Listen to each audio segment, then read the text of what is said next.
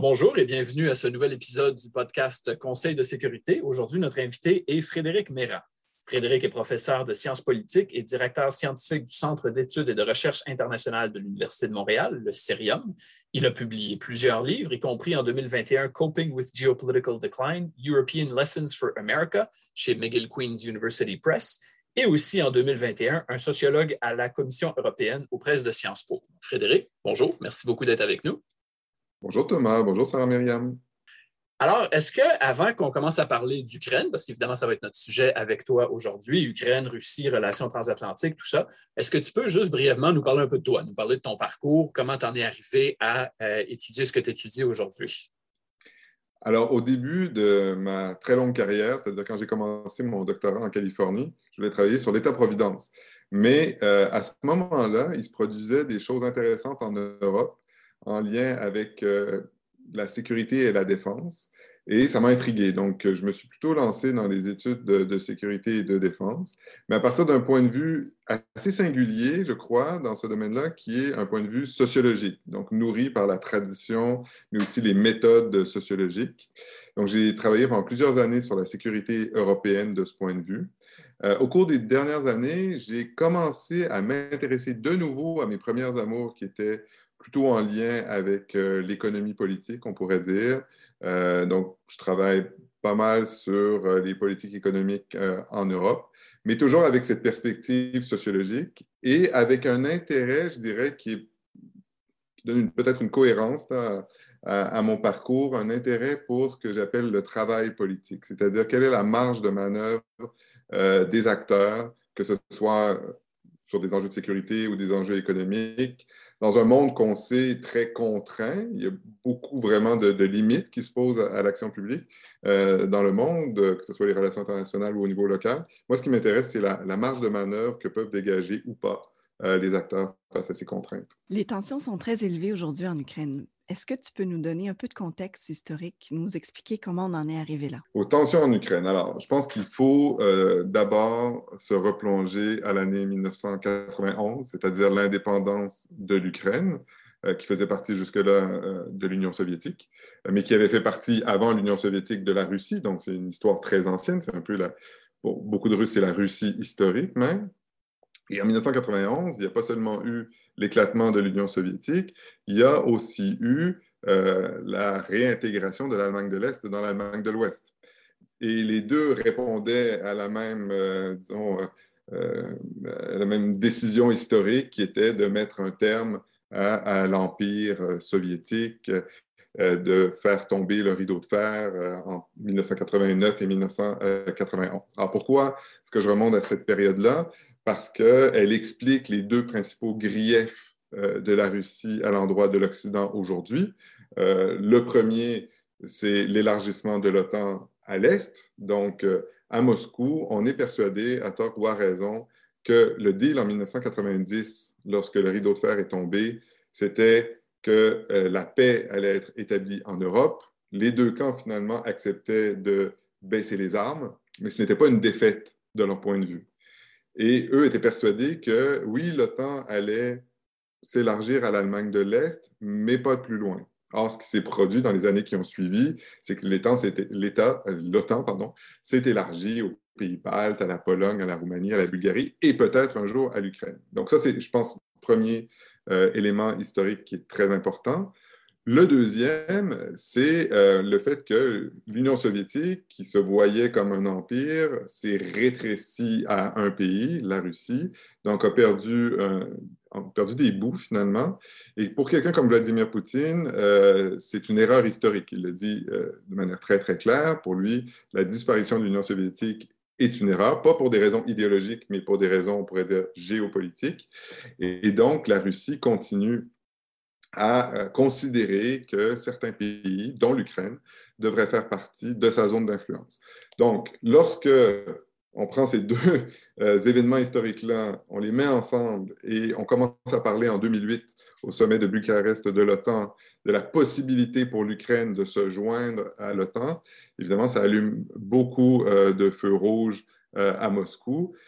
Et les actions que Poutine mène en ce moment on pourra parler de, l'aspect plus conjoncturel. Pourquoi a-t-il saisi l'opportunité d'agir maintenant? Mais les griefs euh, russes, ils sont anciens. Ça a toujours été de dire l'Ukraine ne doit jamais faire partie euh, de l'OTAN. Et en fait, ajoute-t-il, euh, tous ces pays d'Europe de l'Est qui se sont joints à l'OTAN, ils n'auraient peut-être pas dû s'y joindre non plus. En tout cas, on n'était pas d'accord. Donc, on voudrait que les forces militaires américaines, notamment, se retirent tu parles justement de, la question des forces américaines. Euh, aujourd'hui, du point de vue des États-Unis, il y a un débat important euh, qui, a, un impact important dans le sens où la, politique domestique aux États-Unis étant ce qu'elle est, surtout de ce temps-ci, ça contraint un peu les options pour l'administration Biden. D'un côté, il y a les plus interventionnistes, plus musclés, euh, il y a les réalistes euh, qui, euh, essayent de se faire entendre un peu, puis de plus en plus, surtout chez les républicains, il y a des, des isolationnistes aussi qui voudraient voir les États-Unis se retirer un peu de ça. Est-ce que tu peux nous parler un peu de ces, débats-là aux États-Unis, analyser un peu les options, puis nous, expliquer en quoi est-ce que cet aspect-là domestique aux États-Unis a, un impact sur, sur leur approche?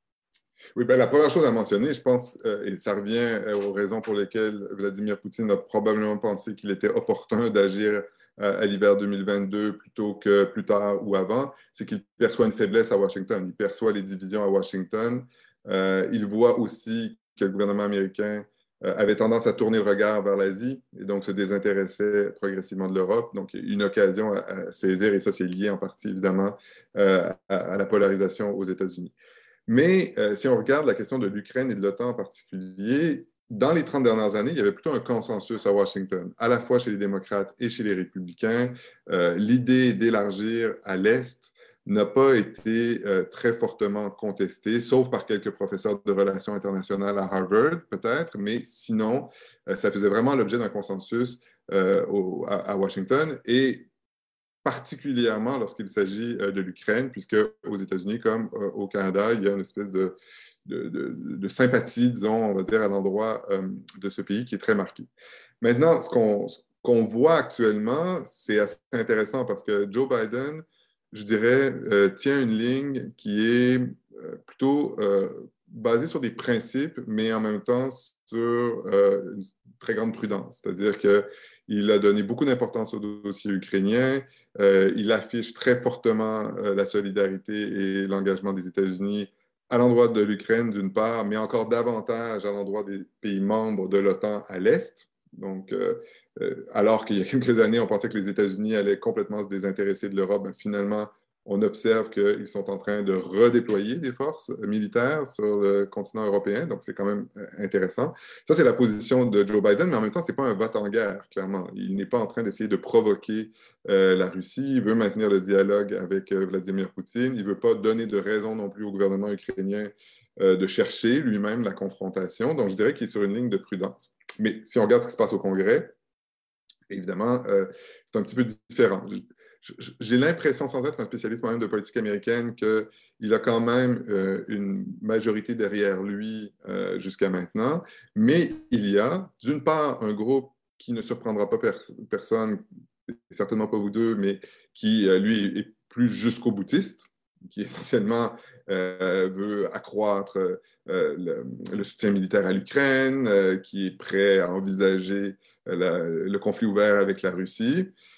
Donc, ce groupe-là existait, je pense, euh, déjà avant, mais il y a aussi un autre groupe que, tu as appelé isolationniste, effectivement, euh, pour qui, euh, de toute façon, la Russie n'est peut-être pas un ennemi, plutôt un partenaire. Donc là, on voit les cercles un peu trumpistes qui, voient dans la Russie cette espèce de, de, régime musclé avec lequel il faut plutôt collaborer que, que se chicaner.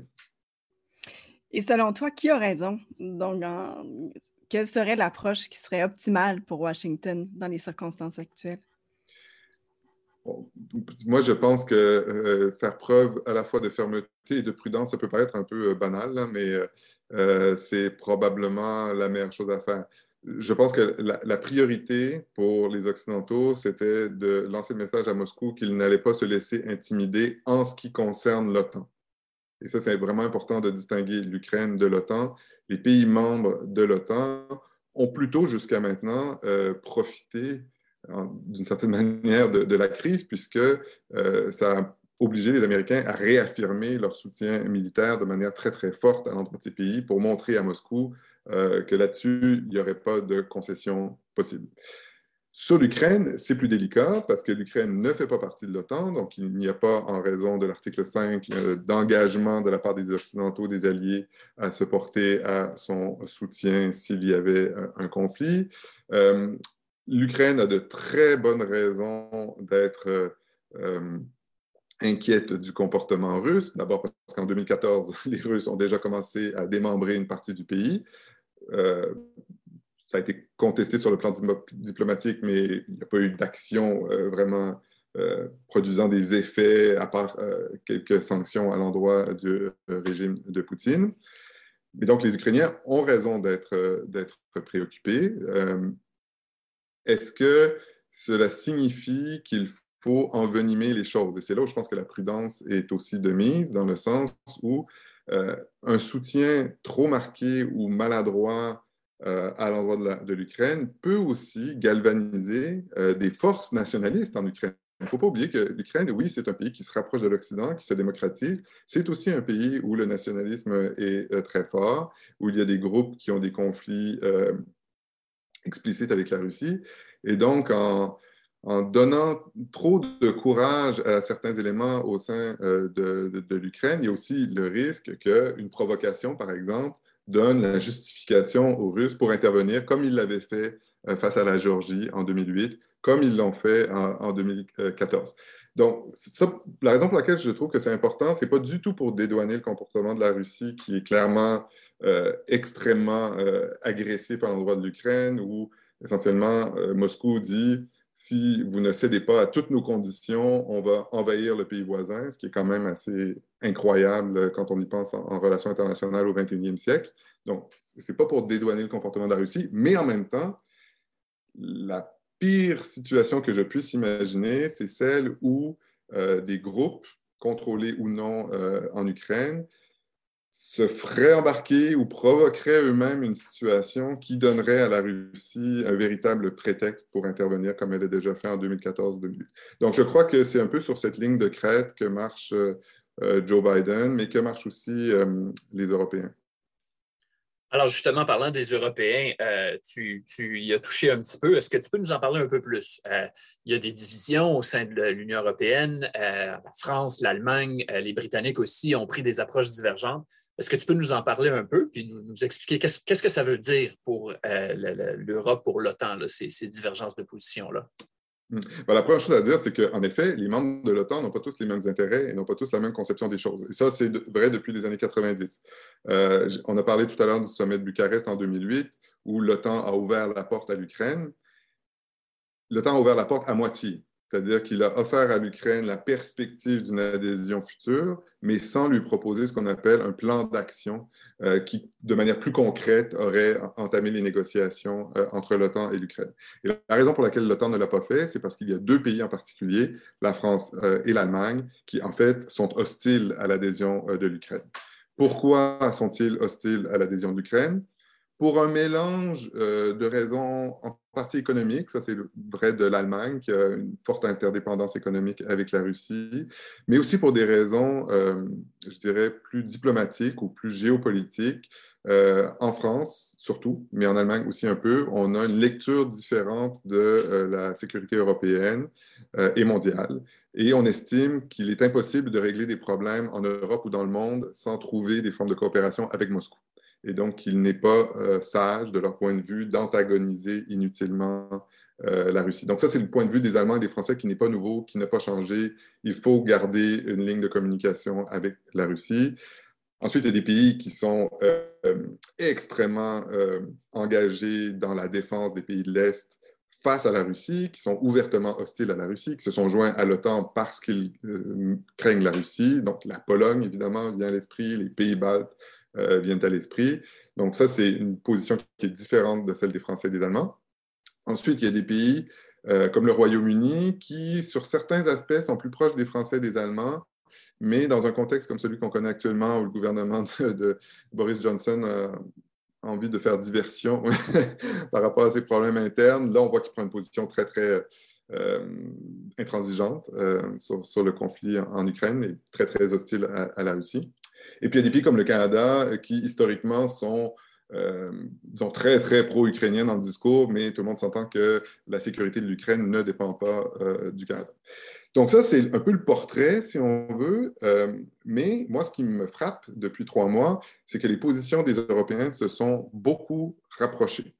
Euh, pour plusieurs raisons. Une des raisons, c'est que les Américains semblent avoir vraiment essayé euh, d'intégrer les Européens dans leur stratégie, c'est-à-dire ne les a pas exclus comme d'autres présidents ont pu le faire avant Joe Biden. Peut-être que Anthony Blinken joue un rôle important dans cette histoire-là. C'est quelqu'un qui a des sensibilités très proches euh, des Européens. Puis je pense qu'une autre raison, c'est que même en France et euh, en Allemagne, on est un peu scandalisé par l'attitude euh, de, la, de la Russie, de Vladimir Poutine en particulier. C'est-à-dire que, encore une fois, les positions de la Russie ne sont pas nouvelles. Je dirais que beaucoup de gens à Paris, en Allemagne, mais aussi dans les milieux universitaires, estiment qu'elles ne sont pas complètement illégitimes non plus, que peut-être l'élargissement à l'Est euh, euh, a évidemment beaucoup rassuré les Polonais, mais on peut comprendre qu'il ait été fait de manière à inquiéter les Russes aussi. Euh, il y a les Américains qui se sont quand même retirés, par exemple, du traité sur les forces nucléaires intermédiaires. Donc, les Américains aussi leur, part de responsabilité dans, la détérioration des relations. Mais là, en arriver à un point où, en décembre 2021, Moscou table une proposition écrite qui essentiellement dit l'Ukraine n'a aucune souveraineté, n'a pas de libre choix de ses alliances, alors que l'Ukraine est un pays indépendant, elle peut faire ce qu'elle veut. Et deuxièmement, les troupes américaines doivent se retirer de tous les pays de l'Est où ils se sont installés depuis les années 90, alors que ces pays ont accueilli librement les forces euh, américaines. De dire, voilà, c'est ce qu'on veut, et si on n'obtient pas, euh, si nos conditions ne sont pas remplies, on, va menacer, on va envahir euh, un, pays, euh, c'est quand même extrêmement brutal comme attitude. Et donc là, par rapport à ça, je pense qu'il euh, y a une cohésion, une solidarité peu commune qui se sont dessinées au sein de l'Alliance atlantique tu, parles des différentes stratégies puis la différente perception euh, quant aux intentions de Poutine. Euh, il y a un débat aussi là-dessus. Euh, pour certains, on dit que Poutine est un stratège de génie. Pour d'autres, que c'est un bon tacticien qui réussit tant bien que mal à gérer des atouts limités. comment est-ce que tu définirais l'approche de Poutine en, général? Bon, d'abord, Autrefois, il y avait dans nos universités des kremlinologues euh, et ben, il n'y en a plus hein, aujourd'hui. Euh, ça, c'est un des grands euh, drames de la recherche universitaire où on, cultive des générations d'experts et puis après, quand la situation géopolitique ne semble plus l'exiger, on recrute plus personne pendant des années. C'est ce qui s'est produit hein, dans la plupart des universités. Il y a beaucoup, beaucoup moins d'experts euh, de la Russie qu'il n'y en avait autrefois. Et moi, je n'en fais pas partie, je ne suis pas un expert de la Russie. Euh, et puis, euh, le, régime russe est extrêmement centralisé dans la personne du président Vladimir Poutine, ce qui est différent du passé aussi, hein, parce qu'à l'époque de l'Union soviétique, certes, le secrétaire général avait beaucoup de pouvoir, mais il y avait le politburo, il y avait les kremlinologues étudiaient ça, hein, les différentes luttes d'influence à l'intérieur du pouvoir soviétique. Aujourd'hui, ce que me disent mes collègues, c'est que c'est vraiment Vladimir Poutine qui prend les décisions. Or, Vladimir Poutine est presque inaccessible. Depuis la COVID, il ne sort plus de chez lui. Euh, ce n'est pas quelqu'un qui partage ses sentiments. Il ne tient pas un blog euh, ni un journal intime dans les journaux. les conférences de presse sont très, très euh, encadrées. Donc, on ne sait pas exactement ce qu'il pense.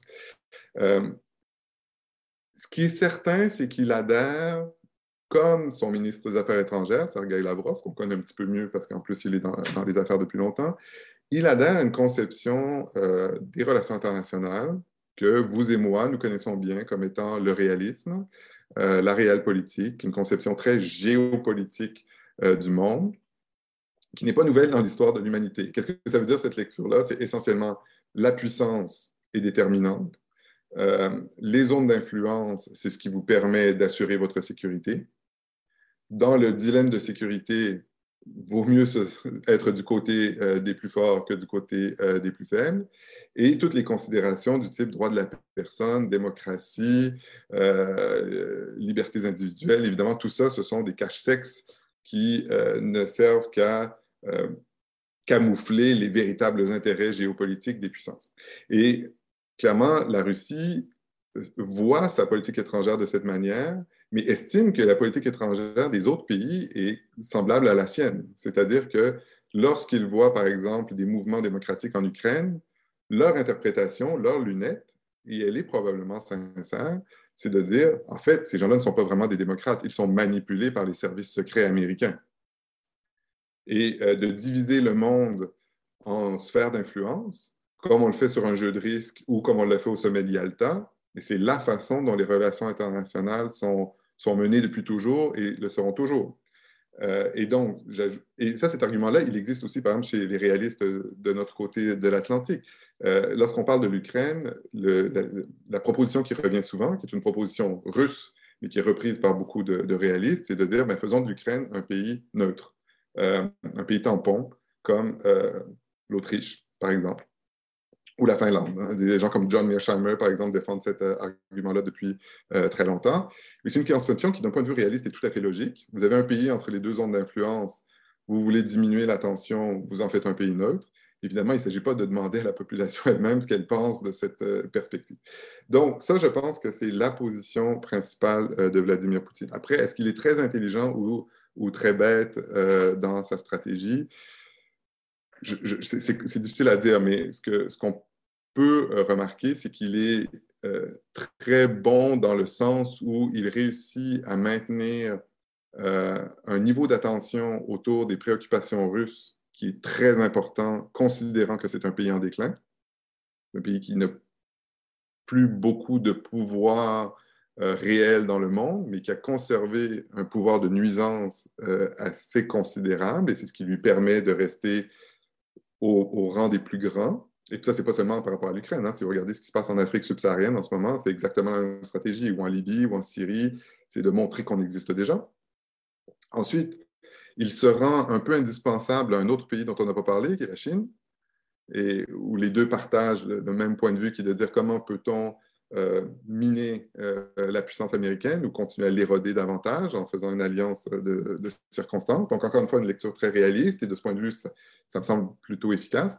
Mais il y a aussi beaucoup euh, d'actions qui sont menées qui sont contre-productives. Et le cas de l'Ukraine en ce moment est assez intéressant parce que, d'abord, l'intervention en 2014, lorsque la Russie a repris la Crimée et le Donbass, quel effet a-t-elle eu? Essentiellement, l'Ukraine est devenue plus pro-occidentale dans sa composition démographique qu'elle ne l'était avant. Donc l'Ukraine s'échappe de l'influence russe en partie à cause de l'ingérence russe euh, en 2014. Si on observe ce qui se passe en ce moment, c'est un peu la même chose. En voulant provoquer l'Occident, il semble pour l'instant avoir plutôt contribué à accroître la solidarité euh, des alliés et même à accroître, disons, euh, l'attractivité euh, de l'alliance, on a des pays comme la Suède et la Finlande qui aujourd'hui se disent ah, ben, peut-être que ce serait une bonne chose de, de joindre alliance. Donc, encore une fois, là, il, y a des, il semble y avoir des effets contre-productifs. Dernière chose, puis je m'excuse si je parle trop, Sarah Myriam, mais la dernière chose, ce qui semble être une vraiment une régularité dans, la politique étrangère de Vladimir Poutine, c'est de vouloir euh, préserver l'effet de surprise. Donc, sur beaucoup de questions en relations internationales aujourd'hui, on veut de la stabilité, on veut de l'ordre. Le Canada, c'est l'ordre international basé sur des règles. Donc, ça, on veut zéro surprise. La Russie, c'est l'inverse. Dans cette logique géopolitique, euh, on fait ce que personne n'attend que nous allons faire. Et donc, dans le cas de l'Ukraine, moi, je suis très curieux de savoir ce qui va se passer. Je suis assez convaincu qu'il va se produire quelque chose euh, parce que Vladimir Poutine a engagé tellement de capital politique dans cette histoire-là et de capital diplomatique. Il ne peut pas reculer en, n'ayant rien obtenu. Ça me paraît absolument impensable. Mais qu'est-ce qu'il va faire? On parle des scénarios d'une incursion, de bombardement, de euh, prendre la Crimée, d'encourager les forces euh, irrégulières au Donbass ça pourrait être quelque chose de complètement différent aussi qu'ils ont concocté à quelque part euh, au Kremlin. Mais le but est toujours le même, ça va être de montrer que euh, la Russie euh, garde une, une capacité de, nuisance par rapport aux Occidentaux. Alors justement, sur la question des, scénarios, jusqu'ici, tu nous as parlé des perceptions, des intérêts des États-Unis, des Européens, de la Russie. Là, tu viens de mentionner rapidement des, scénarios possibles pour les prochaines semaines, les prochains mois. Est-ce que tu peux élaborer un petit peu là-dessus? Euh, guerre ouverte et invasion, euh, tu as mentionné un scénario hybride avec plus des opérations clandestines, juste un bluff, euh, d'autres choses, une surprise. Mm-hmm. Peux-tu élaborer un peu, puis peut-être essayer de te risquer à une prédiction? Alors, non, je ne vais pas me risquer à une prédiction, euh, mais d'abord, je pense que la première chose qu'il faut rappeler, c'est que le spectre, puis là, ce n'est pas à vous que je vais l'apprendre, mais le spectre de la conflictualité, il est très large. Hein. Euh, entre euh, la guerre hybride dont tu parlais, Thomas, où, en fait, dans une région très spécifique, on fait cuire, on fait mijoter à mi-feu un, conflit de moyenne intensité sans trop se mouiller. Euh, et euh, l'invasion euh, terrestre vraiment à fond jusqu'à Kiev. Il y a par exemple des bombardements stratégiques sur des infrastructures critiques ukrainiennes en utilisant un prétexte ou un autre, mais il y a aussi d'autres possibilités qui vont de, par exemple, je ne sais pas, les scénarios les plus, loufoques sont, sont possibles. Hein. Les Russes ont mentionné eux-mêmes l'idée de mettre des bases militaires au Venezuela ou à Cuba en disant ben, si vous faites ça à côté de chez nous, on va faire la même chose. Ça pourrait être aussi un acte d'éclat, un geste d'éclat comme celui-là qui permettra encore une fois de montrer euh, qu'ils sont insatisfaits avec le statu quo. En gros, ça, serait ça l'idée. Alors, le problème de tous ces scénarios, c'est que quand on commence un cycle de conflictualité, on sait où ça commence, mais on ne sait jamais où ça termine parce que ça dépend des interactions stratégiques, comment les Occidentaux vont réagir, etc. Moi, je suis quand même euh, assez inquiet pour les prochaines semaines ou les prochains mois parce que euh, il suffit encore une fois qu'il y ait une provocation de quelque nature que ce soit ou qu'il soit monté en épingle comme tel pour que euh, les Russes puissent décider de faire quelque chose sur le territoire ukrainien. S'ils font quelque chose, je ne pense pas que les Occidentaux et les Alliés pourront répondre de la même manière qu'en 2014, c'est-à-dire en condamnant sur le plan diplomatique, mais en se fermant les yeux. Euh, tout le monde est trop concentré sur ce conflit. Il va devoir y avoir euh, une riposte. Jusqu'à maintenant, on parle de sanctions euh, financières, certes, et massives, dit Joe Biden, mais si les sanctions financières massives ne sont pas suivies d'effet, la pression va être forte pour aller un petit peu plus loin. Est-ce que ça veut dire, par exemple, accroître les ventes d'armes ou le soutien militaire à l'Ukraine. Euh, donc, il y, a différentes possibilités. Mais là, on entre dans un engrenage qu'on connaît bien aussi en relation internationale, qui est celui de l'escalade. Et à partir du moment où on est dans l'escalade, euh, je pense que la situation devient très, très préoccupante. Cela dit, je pense qu'il y a quand même la possibilité d'un, pas d'une solution, mais disons d'une sortie de crise par la voie diplomatique qui demeure très réelle. On est toujours dans une séquence diplomatique aujourd'hui. Les, Russes, les Américains, les Européens se parlent constamment. Il y a un va-et-vient de chefs d'État et de gouvernement entre les capitales et Moscou qui est euh, très, très régulier. Emmanuel Macron, tout le monde va à Moscou en ce moment euh, ou se réunit à Genève ou ailleurs. Donc, il y a beaucoup de diplomatie. Et de cette diplomatie, peut sortir quelque chose, à quoi ça ressemblerait? Ça ressemblerait à l'engagement collectif de repenser l'architecture européenne de sécurité, ce qui est la demande ou la façon dont les Russes formulent leur demande, euh, en disant, ben oui, effectivement, des, des choses qu'on peut réorganiser ou desquelles on peut euh, parler de manière très sérieuse pour en arriver, par exemple, à un genre de, traité. Euh, donc ça, je pense que ça demeure une possibilité. Mais ça ne pourra pas être juste cosmétique, parce que si ça a juste l'air cosmétique, évidemment, euh, Vladimir Poutine va considérer qu'il a été humilié. Donc, il faudrait aller un peu au-delà de dire euh, on vous offre la possibilité de réduire quelque peu euh, nos bases militaires en Roumanie ou de, mettre en œuvre un système de surveillance et de contrôle un peu plus efficace. Je pense qu'il faudrait que la discussion soit, soit relativement sérieuse. Et si on a une discussion sérieuse, et c'est là où j'avoue que je n'ai pas la solution, c'est un vrai, euh, c'est le nœud du problème en ce qui concerne l'Ukraine. Ils vont être obligés de parler de l'Ukraine. Or, l'Ukraine, c'est cette situation complètement ubuesque où, en fait, personne au monde de sérieux ne pense que l'Ukraine va se joindre à l'OTAN.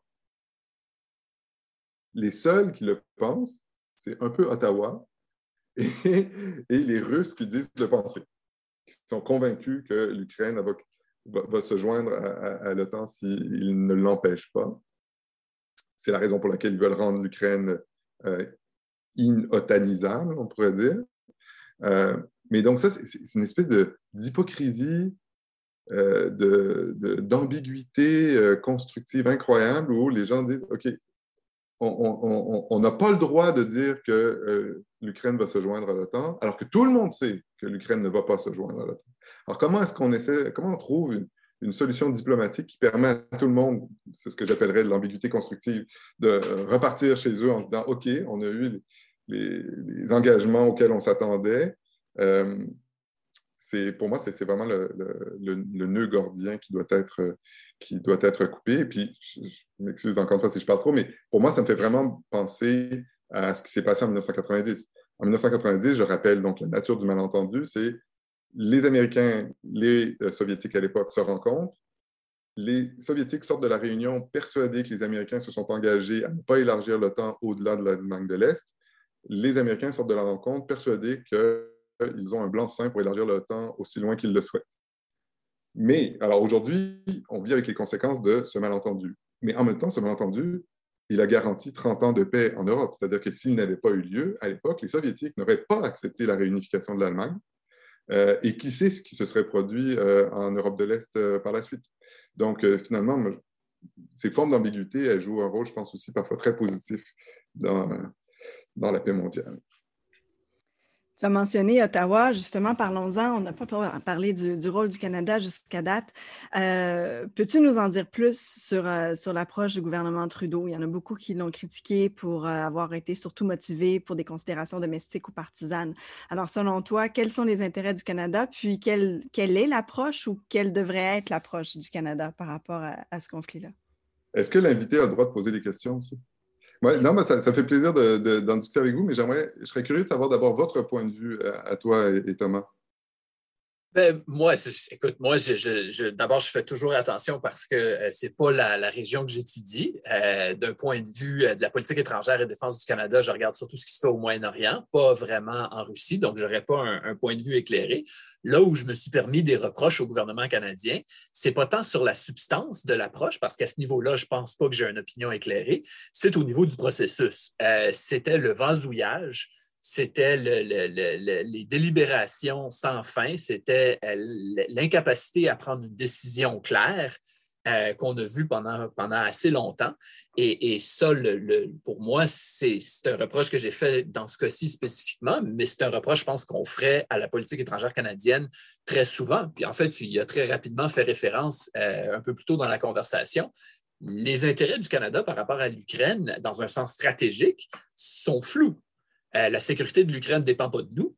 Et évidemment, la sécurité du Canada ne dépend absolument pas de l'Ukraine non plus. Alors, cette absence d'intérêt pressant euh, fait que le vasouillage, pour utiliser un terme très technique, euh, est, possible. Si on était beaucoup plus sous pression, ce serait plus coûteux de vasouiller, mais parce que les, les, pressions, les incitatifs sont plus diffus, on peut se permettre un peu de, demeurer évasif comme ça, ce qui pour moi est, non seulement le cas maintenant, mais très souvent. Dans le cas du Moyen-Orient, l'approche du Canada se, construit souvent de façon très semblable ce que je dirais, puis effectivement, moi non plus, n'étant ni une experte euh, de l'Ukraine, euh, ni même euh, finalement de la, politique canadienne, mais, souvent les décisions qu'on prend à l'étranger sont par rapport à des positionnements face à nos alliés. Et, donc, c'est plus de savoir comment Ottawa s'enligne, soit par rapport aux actions américaines ou encore par rapport aux alliés européens. Mais mmh. à toi, Frédéric. non, non, mais moi, il y a, plusieurs, plusieurs, points. Sur le, bon, sur le vasouillage, euh, je, suis d'accord. Et puis, ces effets d'annonce aussi, ou ces affichages euh, sur Twitter, bon, c'est vrai, c'est un peu dans la tradition de la politique étrangère canadienne, j'ai envie de dire. C'est-à-dire qu'on met beaucoup l'accent sur les symboles, peut-être davantage que sur les actes souvent, et l'Ukraine euh, n'y fait pas exception.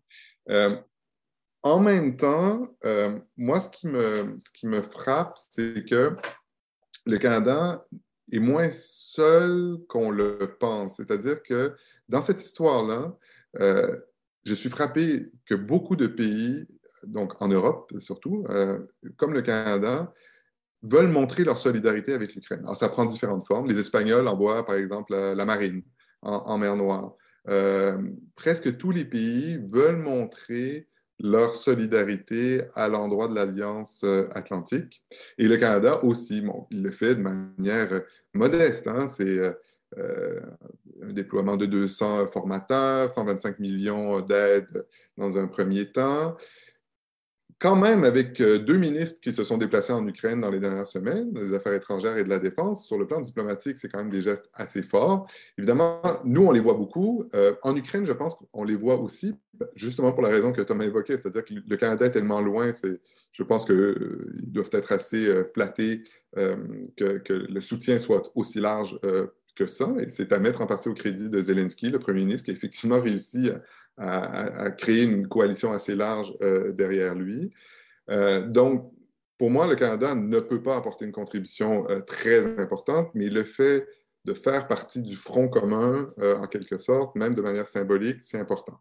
Après, il y a une dimension particulière du Canada, et là, je m'adresse aux experts du réalisme néoclassique que vous êtes, euh, c'est évidemment cette combinaison euh, de la lecture internationale, de ce qui est conçu comme les intérêts du Canada, et l'OTAN a toujours fait partie vraiment, plus qu'on pourrait le croire en raison de la, situation géographique, des, intérêts stratégiques du Canada depuis les années, depuis la Deuxième Guerre mondiale.